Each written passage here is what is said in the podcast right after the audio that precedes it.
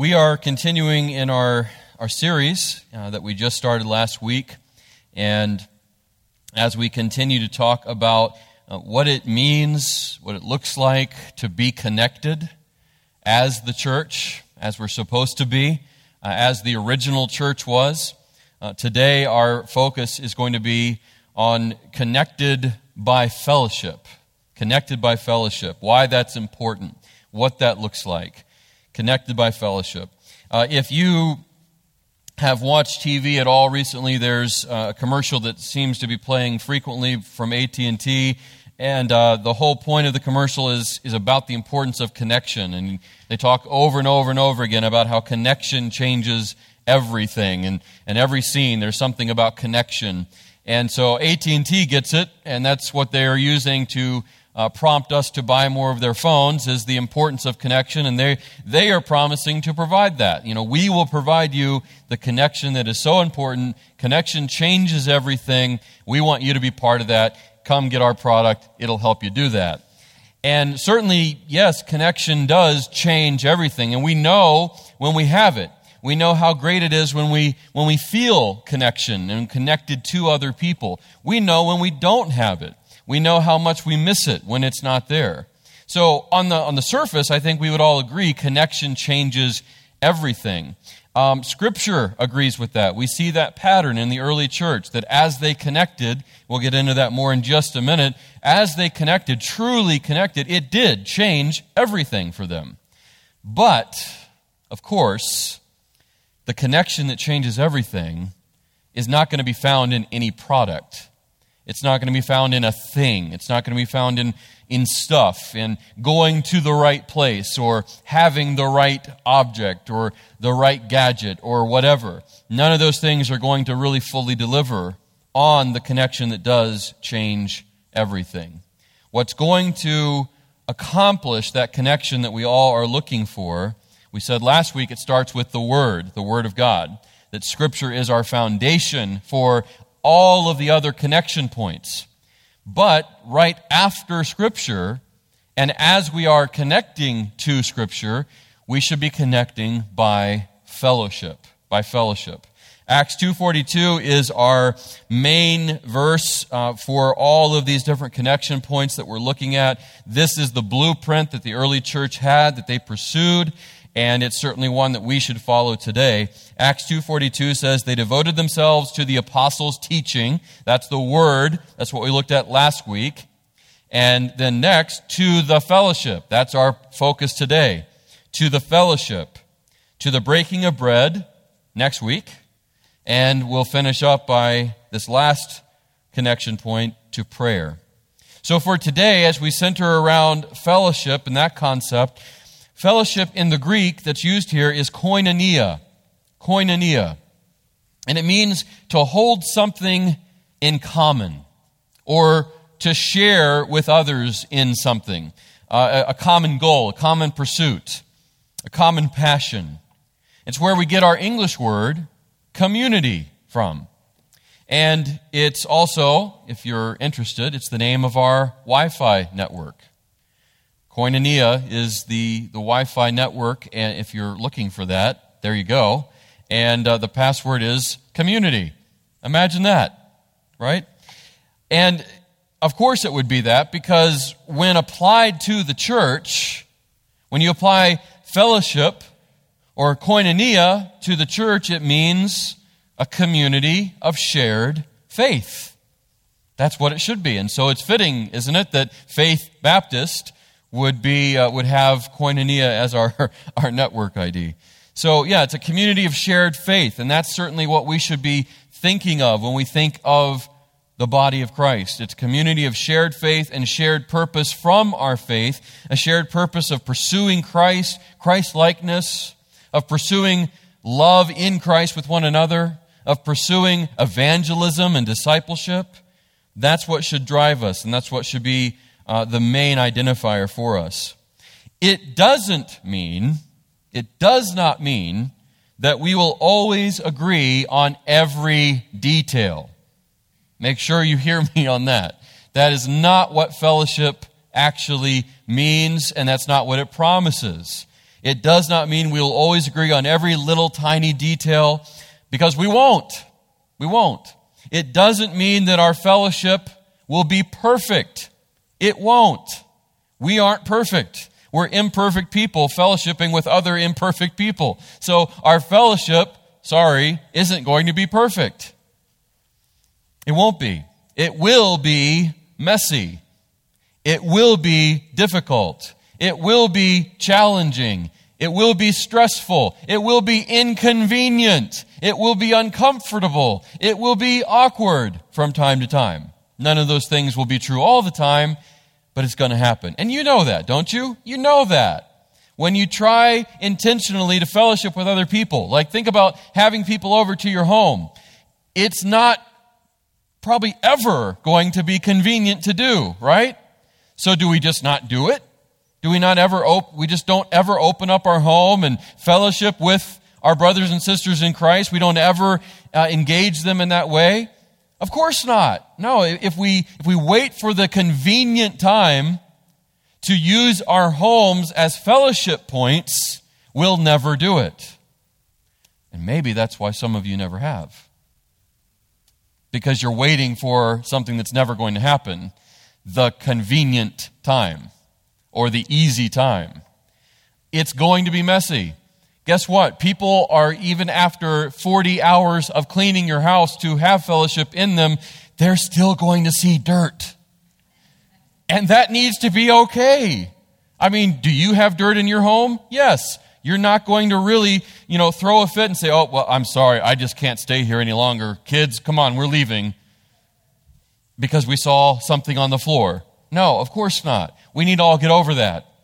You know, life is messy. Our homes are lived in. They're not museums. It's not the Smithsonian. They're going to show that we live in them. And that needs to be okay with everyone. You can have fellowship without a spotless, pristine, perfect environment. So it's going to be inconvenient. It's going to be uncomfortable. And that messiness goes far beyond a physical thing. Relationships, interpersonal connection, it can be messy because we're a mess. All of us, in some way, in some form, we're still a mess. We're all constantly being conformed to the image of Christ, but none of us are there yet.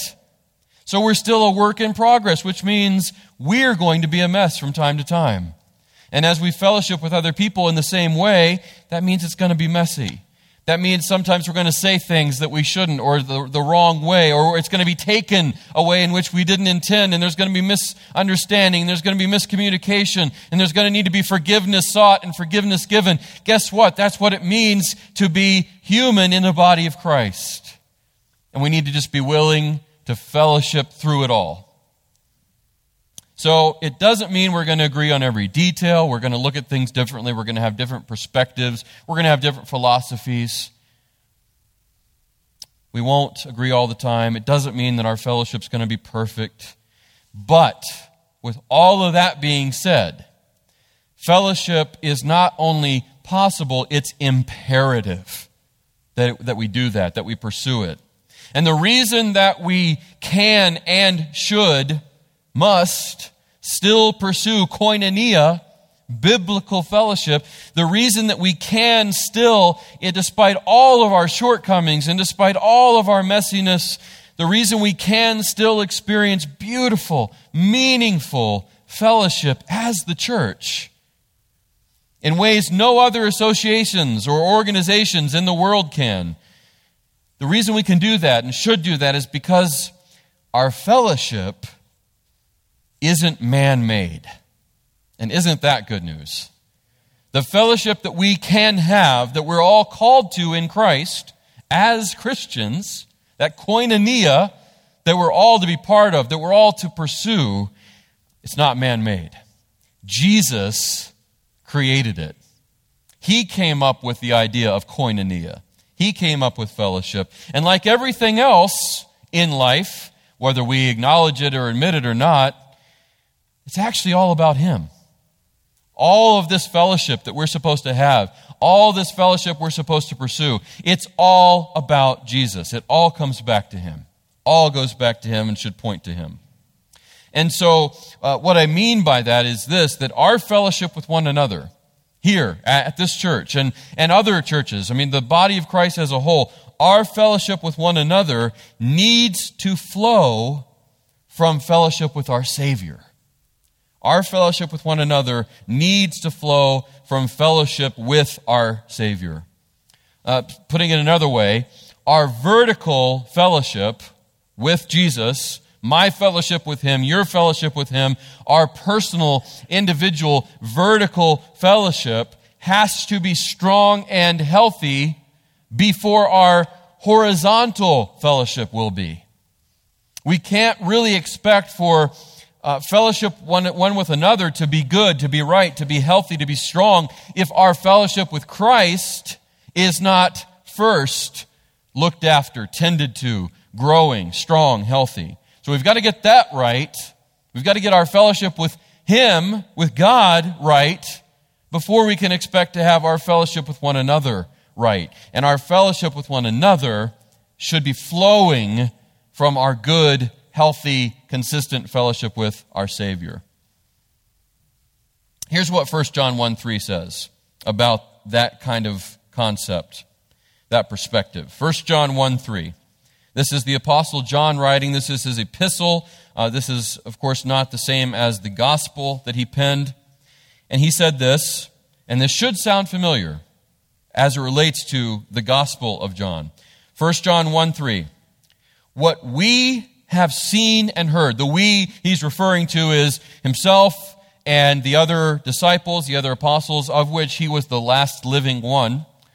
What we have seen and heard. So, eyewitnesses to. We, we have seen, we have heard directly, personally, what we also declare to you, he says. What we have seen and heard, we also declare to you. We proclaim it, we teach it. Why? So that you, whoever reads this, so his original readers, all throughout the body of Christ at the time, in every age, you and me today, so that you, all of you who are in Christ like we are, so that you may also have fellowship with us. And indeed, our fellowship, our collective fellowship, the fellowship they have, the fellowship we're all part of, and indeed, our fellowship is, don't miss this, with the Father and with His Son, Jesus Christ. It's an amazing thing, an amazing concept. And here's, here's a few things I just want to point out just from this verse that are really important to understand and that we should all marvel at and want to pursue. Uh, the first thing that we see here in just this verse is that the fellowship we are part of as the church, the koinonia we are part of, goes back a very, very long way. And it's a sacred legacy. You see that right there in the verse. What we have seen and heard, John and all the original apostles, we declare to you so that you, all who read this, may also become part of the fellowship that we originally had.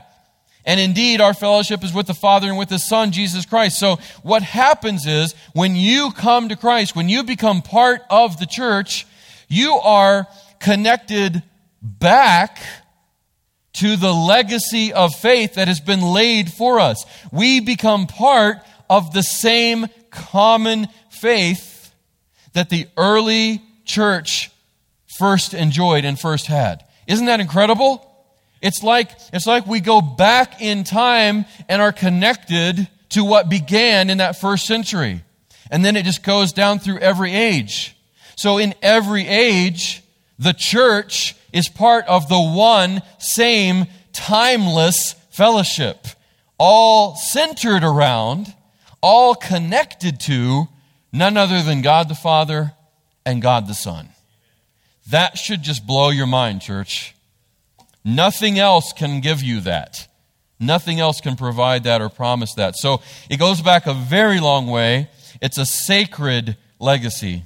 Secondly, the thing I want to point out is, and I already said this, but it, it bears repeating, it's based not on, on, on us as individuals, it's not based on our preferences and our opinions and our personalities. The fellowship we are called to, the fellowship we share in, that goes back all the way to the beginning of the, of the establishment of the church. As it was then, so it is now, based on the reality of who Jesus is and all he revealed.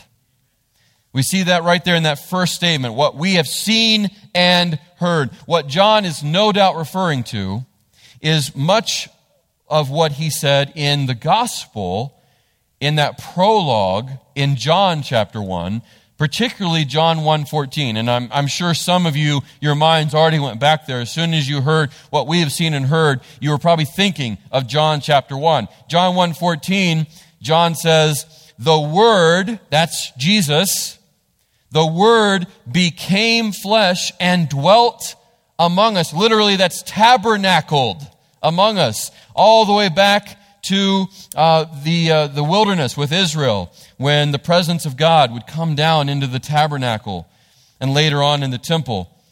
The Word became flesh and dwelt or pitched a tent with us, among us. And we, John says, here's the, the familiar language, the similar idea. We beheld, we gazed intently at His glory, the glory as of the one and only Son from the Father, full of grace and truth. So, what John is saying is this fellowship that, that we have, the fellowship that I want all of you to be part of, that you are part of if you come to Christ, this same connection, it all goes back to who Jesus is. The Word made flesh, dwelling among us, showing us, revealing us uh, to us the Father. John later in, the, in that same chapter says, No one has ever seen the Father, but Jesus Christ has revealed him. So all that Jesus has revealed, all that he pointed to, all that he explains of the Father, that's what our fellowship all goes back to. It all points back to that. The reality of who Jesus is and all he revealed. Then, thirdly, this fellowship and I, have already alluded to this, it goes way beyond us. And it's an indescribably undeserved privilege to be part of. Don't take your fellowship as a Christian. Don't take your fellowship as being part of the body for granted. Cherish it, church. I want you to think back three years ago to the, the height, the, the center of the pandemic, when everything was shut down. You remember when we went for, I forget how long it was, maybe a month, maybe six weeks. I, I really can't remember uh, exactly. But when we were, we were shut down here, and we, we did uh, online or virtual church, it just wasn't the same, was it? I mean, it was what it was. Like we, we did what we could do at the time. Uh, we made the best of a, of a very bad situation, but it just wasn't the same. And how could it be, right? Do you remember when we opened back up and we came and how exciting that was and how just it was like magic almost that we were back and connecting face to face and masks notwithstanding? I mean, we were back, we were together. We, we all. Um, we all have short memories, though. That's the problem with us as human beings. We have short memories. And we take things for granted very easily. And it's very, very easy for us to take our koinonia for granted, to not cherish it, to not see it as precious, to not pursue it, to not see it as vitally important as it is. And I just, so I want to just, using this verse, I just want to remind you that this fellowship that we get to be a part of, we don't deserve to be a part of. It's undeserved. It's, a, it's an indescribably undeserved privilege to be part of. We need to view it as precious because it is. We also need to understand that it is so much bigger than us and it goes way, way beyond us. So, taking these facts all together, the logical conclusion must be that biblical truth is the foundation of biblical fellowship. It has to be. That's what needs to be the foundation of all that we do. Uh, that means that there's a very real standard to which we are accountable to. That's what we have to stay anchored to. We need to understand that about our fellowship. It's not, it's not just open ended without any sort of responsibility or without any sort of importance. There's a very real standard uh, in this fellowship, this biblical fellowship that we're accountable to and we have to stay anchored to. It's something that we have to preserve and protect. Let me say it this way doctrine matters. Doctrine matters. It's not just something uh, that's reserved for the Bible scholar or the professional pastor. It's not just something to kind of put to the side and not really see as that important. For biblical fellowship to be biblical, it has to be founded on biblical truth. That's what has to drive every aspect of our fellowship, or, or else it's not really biblical. It's not really any different than the fellowship you can find out there in the world. What sets us apart is not only Christ Himself, but it's the Word of God. And it's the doctrine within it. That's why, at the beginning of this list in Acts 2.42, it says that the early church was devoted to the apostles' teaching. They were teaching about Christ, who He is, what He's like, the doctrines that are so important that He Himself established. Doctrine matters. Something else really important to understand about Christian fellowship that we have to be very careful to maintain, along with that biblical foundation, is this. For fellowship to be Christian, it has to be marked by humility and by unity. Has to be marked by humility and by unity for fellowship to truly be Christian. Here's what Ephesians 4 1 through 6 tells us, the Apostle Paul writing here, Ephesians 4 1 through 6. He says, I, therefore, a prisoner for the Lord, urge you, I plead with you, to walk in a manner worthy of the calling to which you have been called. The calling being, what's the word? You tell me. Koinonia, exactly. That's the calling we've been called to. So walk in a manner worthy of the calling, the calling of Christ, the koinonia that comes from Christ, the calling to which you have been called, and here it is, with all humility and gentleness, with patience, bearing with one another, putting up with one another, bearing up together with one another, in love, eager, passionate to maintain the unity of the Spirit in the bond of, of peace. So you see right there, humility and unity. That's what's supposed to mark and drive and, and define our whole fellowship, every part of it. And then he gives some qualifiers, why that's important, why that needs to be what defines us. Verse 4 There is one body and one Spirit, capital S, the Holy Spirit. Just as you were called to the one hope that belongs to your call. One Lord, one faith, one baptism, one God and Father of all, who is over all and through all and in all. Amen. Amen. Oneness, unity, all centered around who and what God is and what He has called us to and to pursue and to live out and to demonstrate.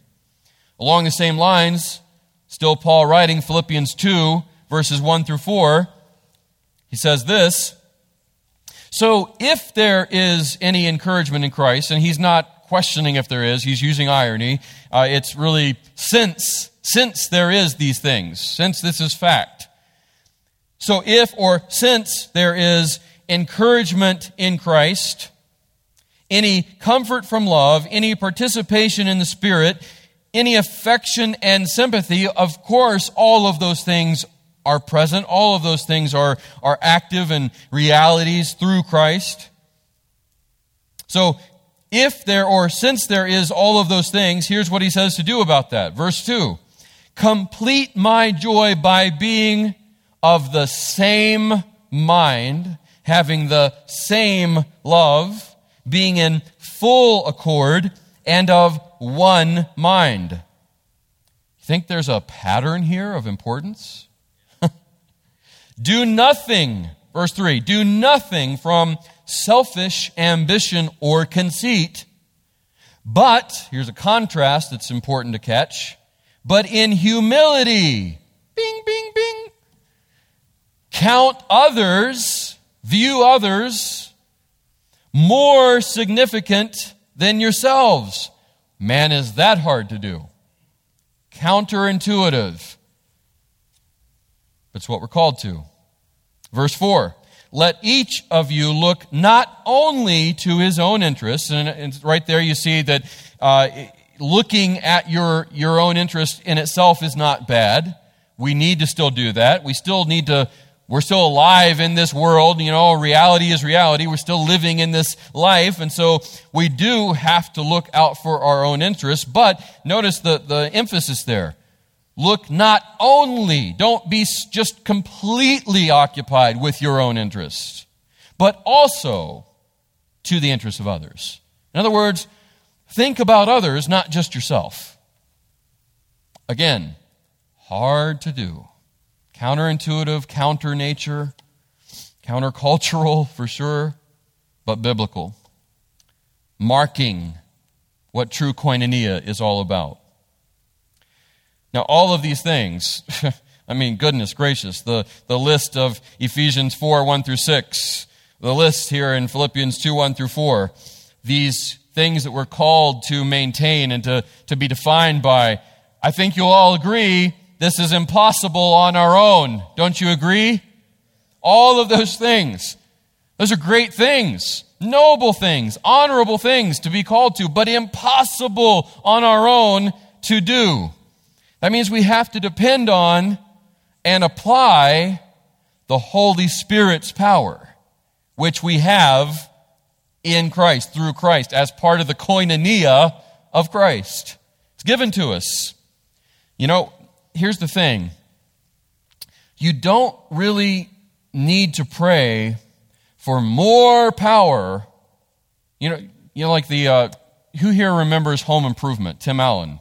Remember that? You know, he was always saying, more power. I did that horribly, but, you know, you get, you know, you heard the grunt, right, in the, in the show. More power. He was always about more power. You don't have to, despite what is a popular, popular message within Christendom, tons of books about it, lots of podcasts about more of God. Go hard after God. Get more of God, more power. You know, that's what we need. Here's the thing you don't need to pray for more power of the Holy Spirit. You need to pray that He has more of you. You need to pray that you are more yielded to His power. He's already given you 100% of His power when you came to Christ. He's dwelling in you in all of His fullness. The fullness of God, believer, dwells in you in all of his might and all of his power. So it's not about getting more power, it's about being more yielded to and, more, and, and applying more the power that is already available to you. Secondly, the thing that to make sure you understand about all this is, and I've already said this, but it, it just, it's so important to understand.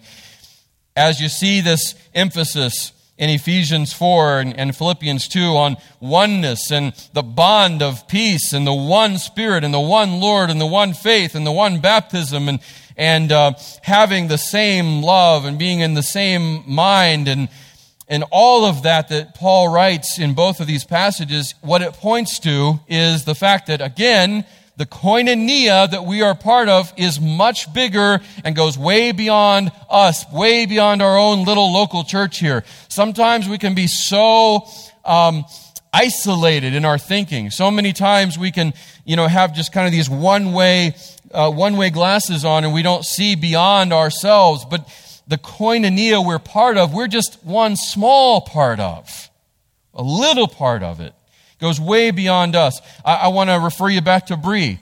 Uh, she gave her presentation a few minutes ago up here. Uh, and that's certainly what I took away from it is wow, look at this.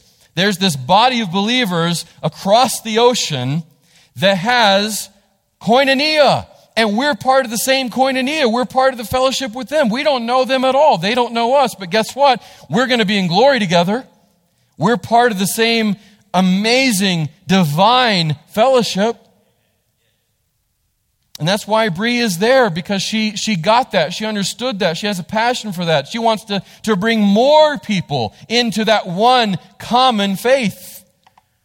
And that's what we're all called to do. That's, that's why we have so many missionaries that we support. And, church, that's why it is vitally important that we continue to support and partner with all of our missionaries because they are expanding the koinonia that we're all part of. And we get to partner with them in that. The last thing that this all shows us is that it's not really what it shows us, but it's what uh, it, it should call us to prompt us. It should prompt us to do, to realize, is that there needs to be frequent, frequent, and increasing opportunities for real fellowship and increased participation in what koinonia looks like and what it's all about.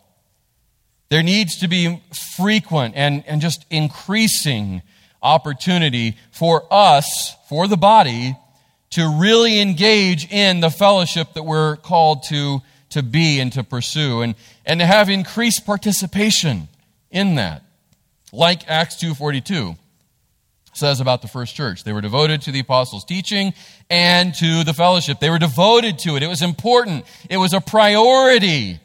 It wasn't just about sitting under the teaching. They also made sure they fellowshipped with one another as they were under the teaching. And as a result of it, it fed into fellowship. The, the teaching and the doctrine and all that flowed into real, active participation in fellowship one with another. And that's what needs to be true of us.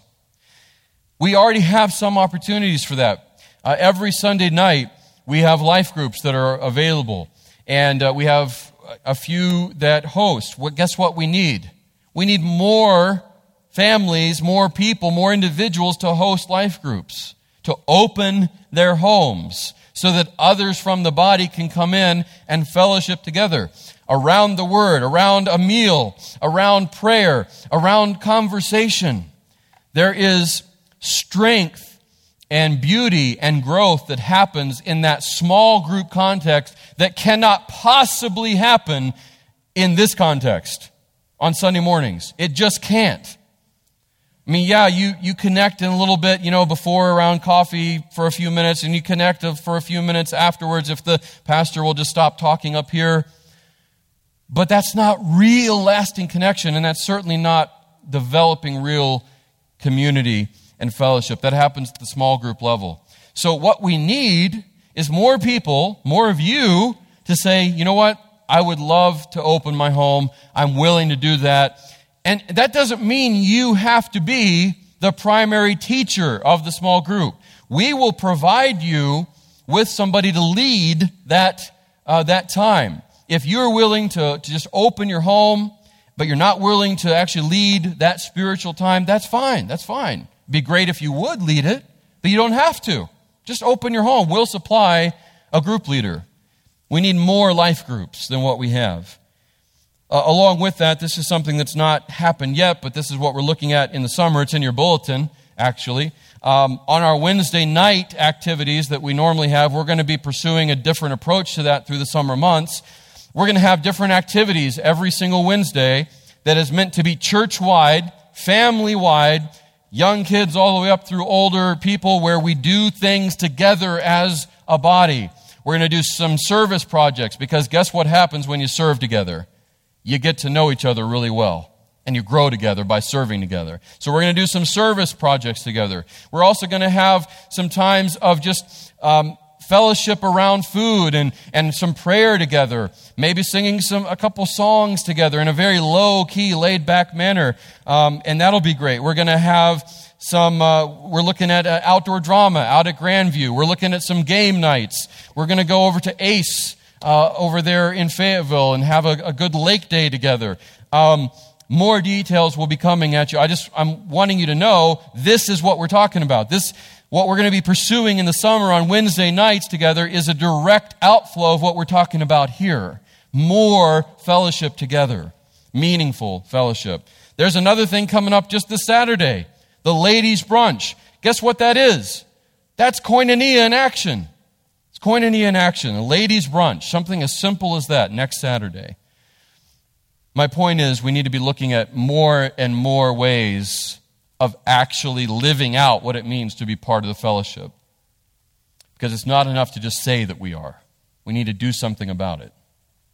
That's what we're called to.